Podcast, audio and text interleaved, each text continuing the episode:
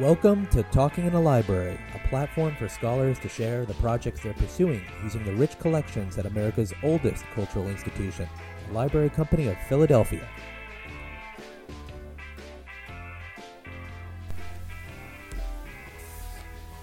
Good morning, patrons. This is Will Fenton, the Director of Scholarly Innovation at the Library Company of Philadelphia.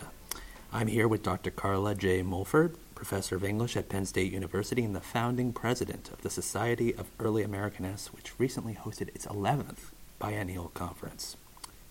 Carla has published widely in the field of early American studies, but Franklin has been her preoccupation for over 25 years.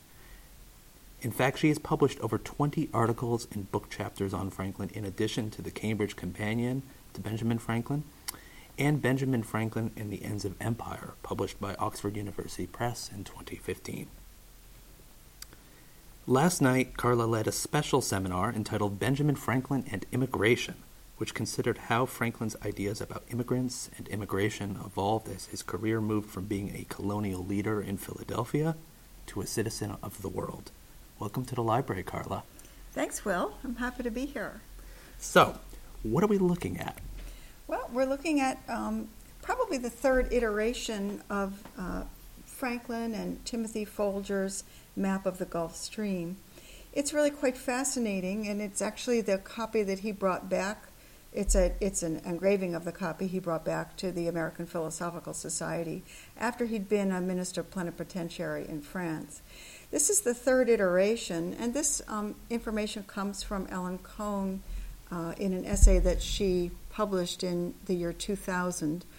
Um, this is the third iteration. We know of the original um, map of the Gulf Stream because Franklin worked with his relative Timothy Folger to create one.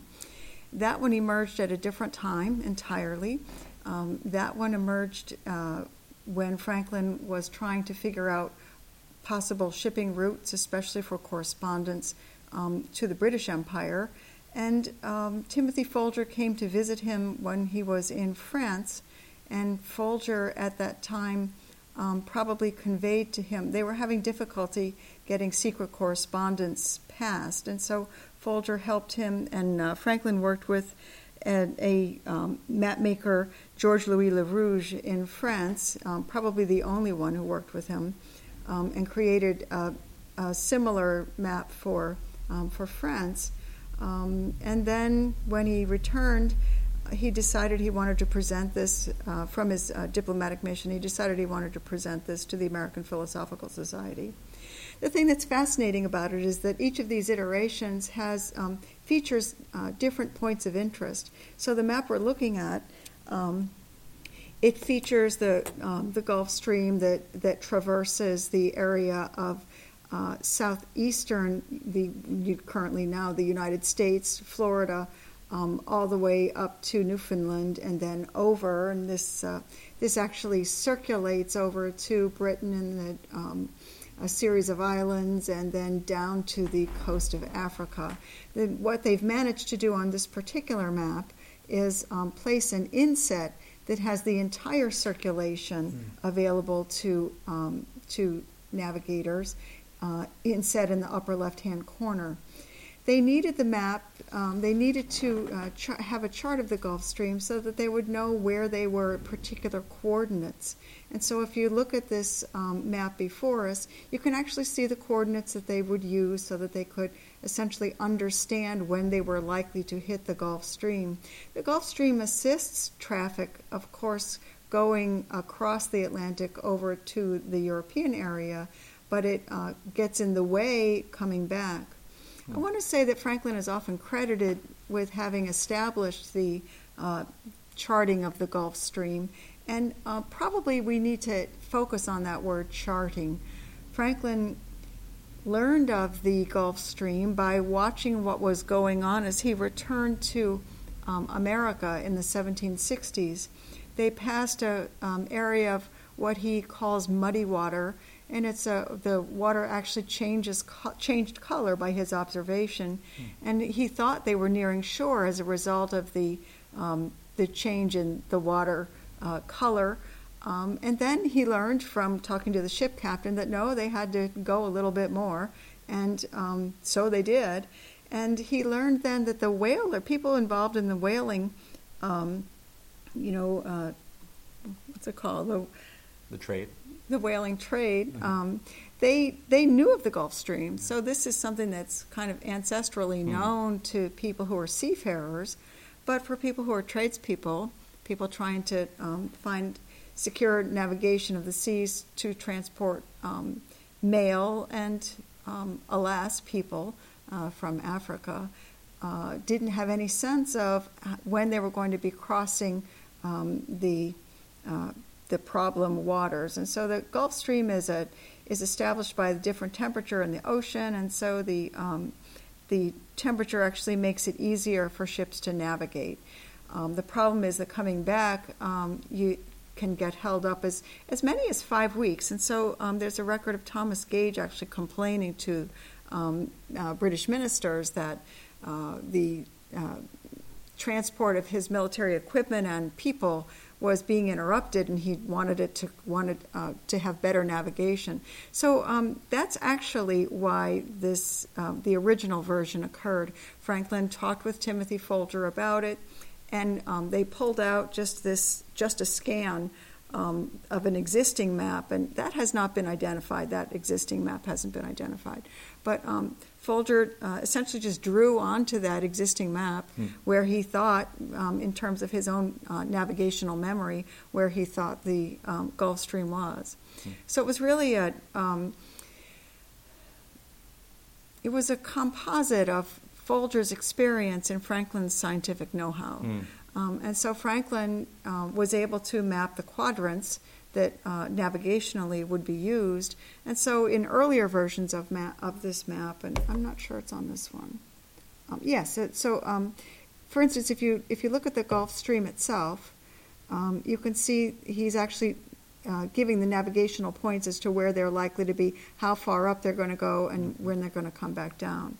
And all of that um, had to do essentially, from Franklin's perspective, with transport for Britain initially. So um, the Folger Franklin map was originally published sometime, um, Ellen Cohn suggests, in February 1769. Hmm. Um, of course, you know, when Franklin was in France, um, they had a terrible time trying to figure out the coastline of the United States, and they were used to relying on British materials but they didn't have access to those same kinds of British materials that they were used to because they were in France and fighting against Britain. And so um, the second iteration occurred because uh, Franklin wanted to provide the same kind of map um, to uh, Americans, but especially to the French, because he was at the time trying to figure out a way to have secret mail be uh, sent over to Congress. Hmm as it was, um, Congress would often uh, write their uh, dispatches in triplicate and quadruplicate. Hmm. So um, Franklin wanted a more reliable service. He was staying at uh, Jacques uh, Don, Donatien um, de Chaumont uh, in in Passy, and he actually um, convinced uh, Chaumont to fund the creating of a line of ships, the identifying of a line of ships that would um, convey secret correspondence. Hmm. Um, they were captured by British frigates, and so um, you know the the one effort they tried to do that, um, it was captured and the mail thrown overboard. Hmm. So some of the congressional dispatches were were thrown into the sea. But so um, Franklin, so Timothy Folger came to visit Franklin, and um, Folger made a um, a new map for him, hmm. and he got it engraved there in France, hmm. and it was published in France.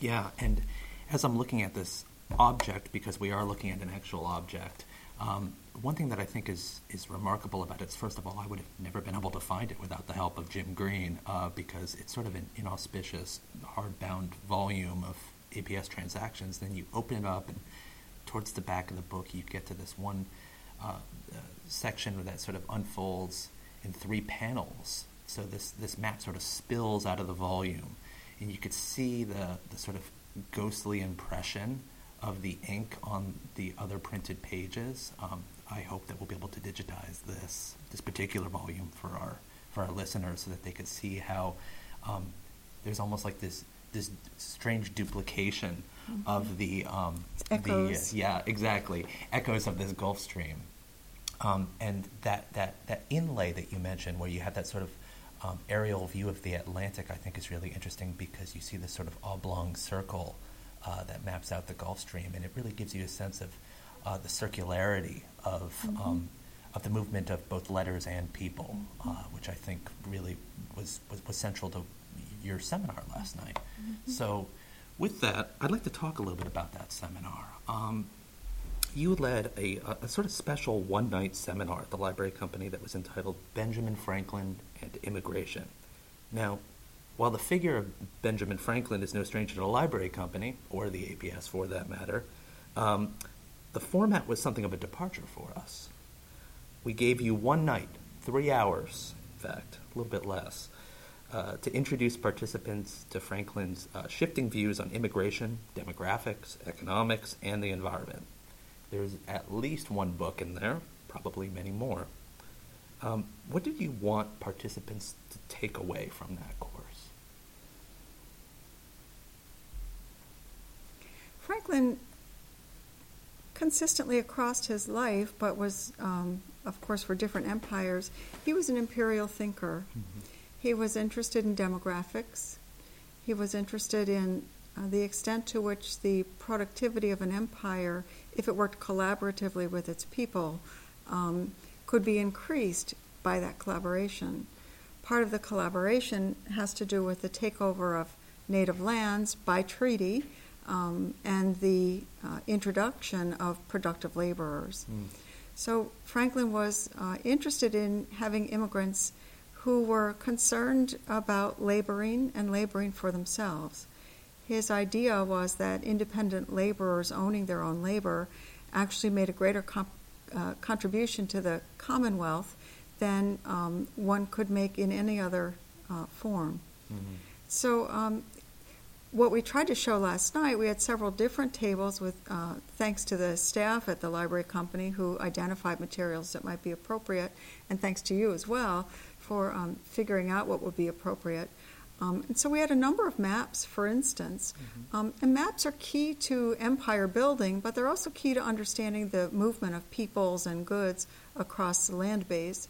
Um, one of the things that Franklin continued to try to explain to British ministers was that, was that the terrain in North America, but especially in Pennsylvania, was significantly different from the terrain Mhm. in England. And so um, the forests were um, beautiful, but a problem if you're talking about having independent laborers um, engaged in agriculture. And so um, the maps helped us identify uh, places that were already settled um, and identify spaces where new settlers would be able to go. We also looked at some materials related to Franklin's diplomacy in France um, because Franklin uh, was concerned that people from Europe, especially from the aristocratic classes, who did, who actually did not like the um, uprisings of um, the so-called lower orders, um, uh, he actually did not like their applications for uh, um, citizenship in the United States because he thought them inappropriate. Mm. So, um, what we were able to uncover last night was the extent to which laboring people, in his view, would be the um, the best support for the British Empire. He, his ideas about certain groups of immigrants changed across time. We looked, um, we sort of stretched the the uh, the label immigration to include Native Americans, and so we Mhm. looked at his views about Native Americans. Um, we considered his views about the Germans in Pennsylvania, and we talked as well about, um, as, and maybe especially about his changing views of um, uh, the situation for people of African descent, and how initially his views were devised around economic goals about the production um, of the land, and so uh, was he was not uh, critical of the slave trade.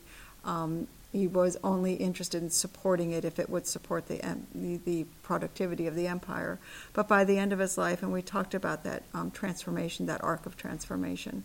By the end of his life, he was much more concerned um, along humanitarian lines, like those he first met uh, in England through the associates of Dr. Bray, Hmm. but then um, uh, talked more deeply phil- and philosophically about with his friends in France. Yeah, if memory serves, one observation that I thought was particularly insightful from one of the participants was that his views seemed to change dramatically during his time in Passy. Mm-hmm.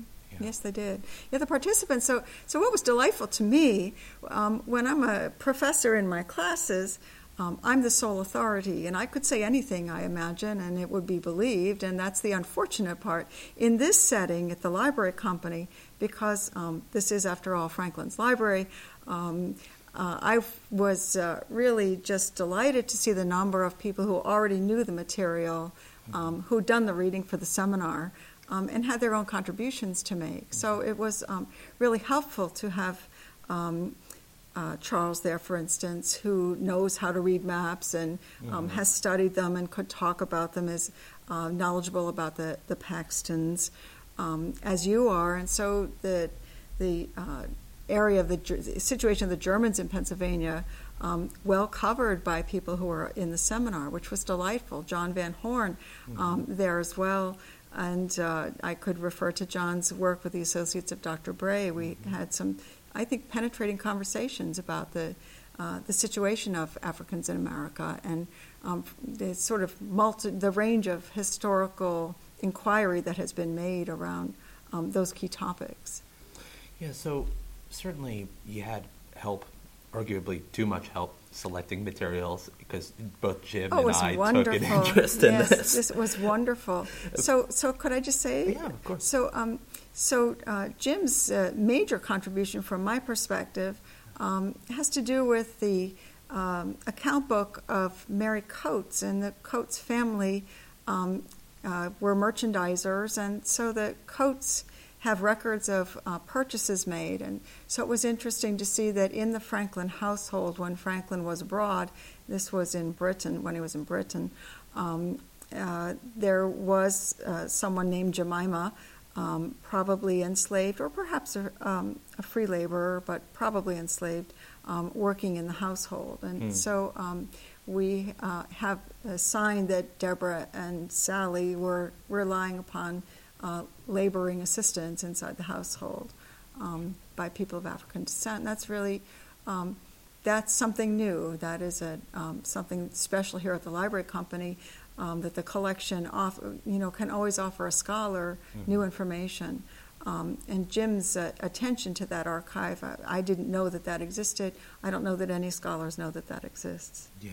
Well, and I mean, it's it's just a, a fabulous material object too. Yes, I think it, it took it's beautiful two book cradles for us to put it out, just because of its sheer size. Mm-hmm. Um, so, if you're listening and you're interested in this account book, come and get in touch with either myself or Jim, and we'll give you an opportunity to take a closer look. But circling back, um, so you had some help selecting materials, but one challenge that I always face because you have such a wealth of different types of experience in these seminars is how do you um, choose your context? You know, like uh, did did that take some some work on your part in terms of thinking about how you would contextualize each of the tables, if not objects? Well, Mike, so so my context was my own work. Mm-hmm. I tend to read Franklin along um, lines associated with economic thinking.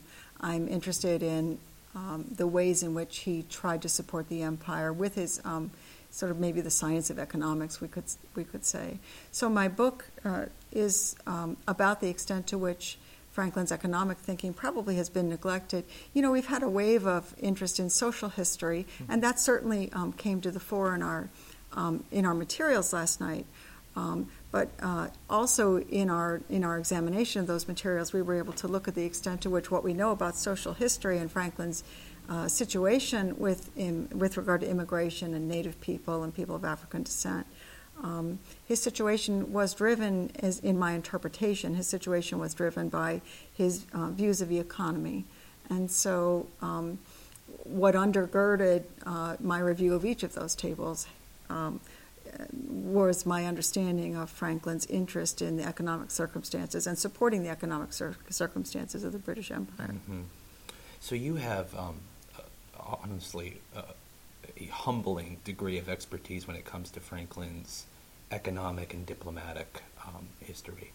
I'm curious to know if working on this seminar brought anything to light changed the way that you thought about Franklin's immigration politics in particular? Well, um, so there's one uh, one text we looked at last night, and that is his letter to the Federal Gazette um, in 1790. Hmm. And um, in preparation for the seminar, I decided I was really interested, and that's actually um, to go back to this um, the inset in this Gulf Stream map. And so I'm going to try to talk about two things here. Mm-hmm. Um, the thing I really admire about the inset is that um, you know Franklin was interested in having articulated the so-called Barbary Coast, and this is uh, an area that we now call Tunisia and Algeria, uh, Morocco, and Libya. And um, it's interesting that he wanted the, he evidently uh, asked for this engraving of the inset because the inset reminds us that in um, 17, what, 84, I think, when he presented it to the American Philosophical Society, mm-hmm. um, there was piracy taking place off the coasts of Africa. And that piracy involved the taking of, um, of European sailors of Christian descent mm-hmm. and their enslavement um, um, in uh, Tunisia and Algeria and these other locales um, among Muslims. And so um, Franklin's text of the federal, his letter to the Federal Gazette, which is um, an appeal um, that is actually abolitionist in orientation, also addresses the problem of piracy on the Barbary Coast. And so, in preparing for the seminar, I realized that um, I didn't really know enough about that. And so I discovered hmm. in my preparation and talked last night about my discovery that Samuel Martin, whom he identifies in that letter to the Federal Gazette, um, actually was a British consul in the 17th century. So um, the opportunity that these seminars provide are um, learning experiences not just for people who, in my view, uh, not just for people who are coming to have a conversation about whatever topic, but it's actually um, they get to witness moments of discovery for scholars as they um, begin to um, sort of articulate their new views. So in my book, Benjamin Franklin and the Ends of Empire, I actually talk about Samuel Martin as if Franklin had made him up, hmm. but Franklin hadn't made him up. I really? hadn't hadn't done enough reading hmm. in the um, letters by consul hmm. uh, consuls, and uh, these are only in manuscript. The cons- consular papers only in manuscript. The Martins are only in manuscript. So I I needed to do a little more research there. So there's always something new to learn. You know, mm-hmm. if you start investigating carefully enough. Um, and I should have done that. I should have looked more carefully at what he'd done. So it was a learning experience for me. Are there any um, comments or questions from the seminar that you're still thinking about? I wish I knew more about the Paxton Uprising. Um, and I know that that's an area that you know well, and I think Charles, uh, in the seminar, Charles um, knows it pretty well too. Yeah. Um, and so I actually would have enjoyed hearing you two talk about uh, a little bit more about the Paxtons. We talked about uh, Franklin's writing of the of the uh, narrative of the late massacres, yeah. and the extent to which he does create a humanitarian um, response to it. Um, and there was a remark from the audience that you know. Um, it, you know, suggesting that the sympathies of the reader had been evoked, and he couldn't understand the incivilities mm-hmm. Um, of the sort of murderousness of the Paxtons. But um, we didn't have enough time to delve more deeply into the um, the predicament that settlers uh, faced um, there in Indian country. Um, we talked about it, I talked about it a little bit, and we had some uh, further questions. But um, it seems to me that the situation of the Paxtons, especially the ethnic situation of, of the group of people living in the Pennsylvania border area, um, Scots and Scots Irish, um, we could have explored that more, and I wish sure. I knew more about that. So perhaps that's something you could comment on. okay. No, um, one one thing that I found particularly rewarding about that conversation, even even if it was abbreviated, was um, thinking about um, the, the evocation of hospitality rights in a narrative of the late massacre, which is of course Franklin's uh, publication at the very beginning of the pamphlet war, the Paxton Pamphlet War of 1764, and I had always read that um, on its own as being um, sort of a, a double-edged evocation because on one hand he's arguing uh, for these Conestoga who had these uh, historically peaceable relations to their uh, surrounding settlers and um, the fact that they were entitled as guests to um, some degree of protection. but you know, the other side of that is that they're guests, which means that they could be displaced at any time. They have no rightful claim to the space. It's, a, it's an act of charity that they're allowed to stay. But then reading that evocation of hospitality rights against his evocation of hospitality rights in um, Remarks Concerning the Savages of North America, which is another document that you pulled, and I hadn't looked at in some time. There's an extended section there about the hospitality rights that different indigenous groups um, uh, provide to uh, settlers that happen to come into their tribes, and how um, how incredibly generous and perhaps outsized in generosity those hospitality rights are. And so that made me think that there's a sort of bidirectionality here where um, hospitality rights are sort of reciprocal mm-hmm. between both uh, indigenous peoples and these new settlers, and that uh, both both both actors can serve as um, guests at different times. Mm-hmm. Yeah. Um, so uh, traditional among most Native populations is the extent to which um, they tend to welcome, and this goes across the area that we now call the United States. Um, Native people, um, when they talk about moments of contact, if they've been kept in the oral memory of um, oral tribal memory, um, they will talk about how the tendency first always is to um, treat your host, to treat the, be a good host, mm-hmm. treat the people who are visiting well. Um, this is memorialized whether we look at Native peoples um, from New England or from the southern United States or Pennsylvania.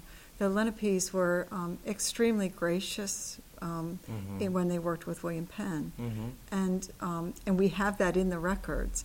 What scared uh, people when they went out to do treaties, Native people, because of these this uh, experience of hospitality, the idea is that you um, sit and you treat and don't treat politically, but you treat as as host and guest. You have food, um, you take um, you dine together, mm-hmm. um, and you generally meet together in a kind of comradeship. And that is how you, um, well, the Powhatans called it um, brighten the chain. The, mm-hmm. the uh, Six Nations likewise use the chain metaphor. And so you have a sense that um, from the native perspective, they were doing their part by engaging in this hospitality. Um, and so they expected the people they were treating with, likewise, to um, to treat them as as um, treat them similarly well. This goes to what I argue in my book is Franklin's idea about sovereignty.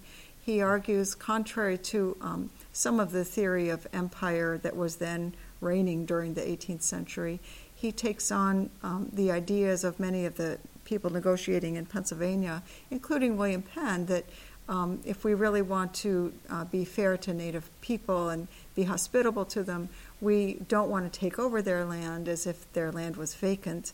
Um, their land is occupied, and mm-hmm. so we mm-hmm. want to assume that they have sovereign ownership of their land. And um, so, Native people, we I talked briefly last night about the Proclamation of 1763. Native people um, assume that the land is theirs. It was gifted to us by treaty, mm-hmm. um, but but um, the settlers quickly forgot the extent to which the the land really was still native native people's land. So, so going back to the Paxtons, um, I wish I knew more about the Scots Irish population and their attitudes about Philadelphians um, sort of uh, ruling. In Franklin's writings, he goes back again and again to um, the idea of right government, and you mm-hmm. support government, you behave well toward others, you be a good citizen, um, and so, part of the injustice that he writes about in his narrative of the late massacres is the extent to which these people weren't being good citizens because they were being inhospitable. Of course, they, they killed Native people who were already in a workhouse, they had already been located in a workhouse. Um, and so, I'm just wondering um, actually, if you or, you know, would it be nice if um, Charles had t- talked a little bit about the ethnic tensions? Are you willing to talk a little about that? yes, but only briefly because this is your show. Um, so uh, I think one thing that we alluded to in this seminar, and that we certainly wouldn't have time to cover given that we already had a, a very tall order ahead of us, was that you cannot read the Paxton incident in a vacuum. It's not like this just happened out of nowhere. There were years of uh, frontier warfare with the Seven Years' War. The previous summer, you had Pontiac's Rebellion. A number of scholars have, have, have written very convincingly about those sort of continuities that really extend from the 1750s all the way through the 17, uh, the 1760s with the Paxton Incident. And certainly, um, uh, the animosity towards the Quakers in government, um, uh, the, the, animosity that Scots Irish Presbyterians who were out in the backcountry felt towards these Philadelphia Quakers, cannot be, uh, I think, fully understood without a, a, longer understanding of sort of um, the uh, strained diplomatic efforts of organizations like the Friendly Association mm-hmm. and mm-hmm. leading figures like Pemberton. Mm-hmm. So um, I think that that's one of the, the sort of marvels of these seminars is that we sort of touch upon all of these much mm-hmm. larger incidents and themes and often introduce participants to a range of um, historical incidents that they might not even know about. Mm-hmm. And then it becomes a sort of entry point to continuing that conversation, mm-hmm. which I know I often find I'm doing with um, Charles Charles Keats is who we've referred to now. Um, after every seminar, I've wind up in a email of correspondence with him about a number of the subject matter, and, and that's true of other participants, and and that's what I think makes these um, these seminars sort of an interesting experience because they're so darn small. Mm-hmm. You're talking mm-hmm. about 12 to 15 participants, mm-hmm. so we can really have that intimate, ongoing conversation mm-hmm. that emerges that that that doesn't end at the night of mm-hmm uh, your performance, mm-hmm. but but rather extends on and mm-hmm. on and forward. Mm-hmm. So that actually leads me to, to to a question that I'm always interested in because I'm not I'm not teaching right now. How is teaching this seminar different from teaching, say, a, a graduate seminar at Penn State? Oh, it's very different. Um, so I walked into a room where people already knew what I was talking about. Mm. Um, in the graduate class, one has a range of um, abilities and prior knowledge. People who come out for a seminar on Franklin, and I find this when I just go give talks on Franklin, they already know things. Sometimes what they know isn't something I would agree with, um, or might even just be wrong.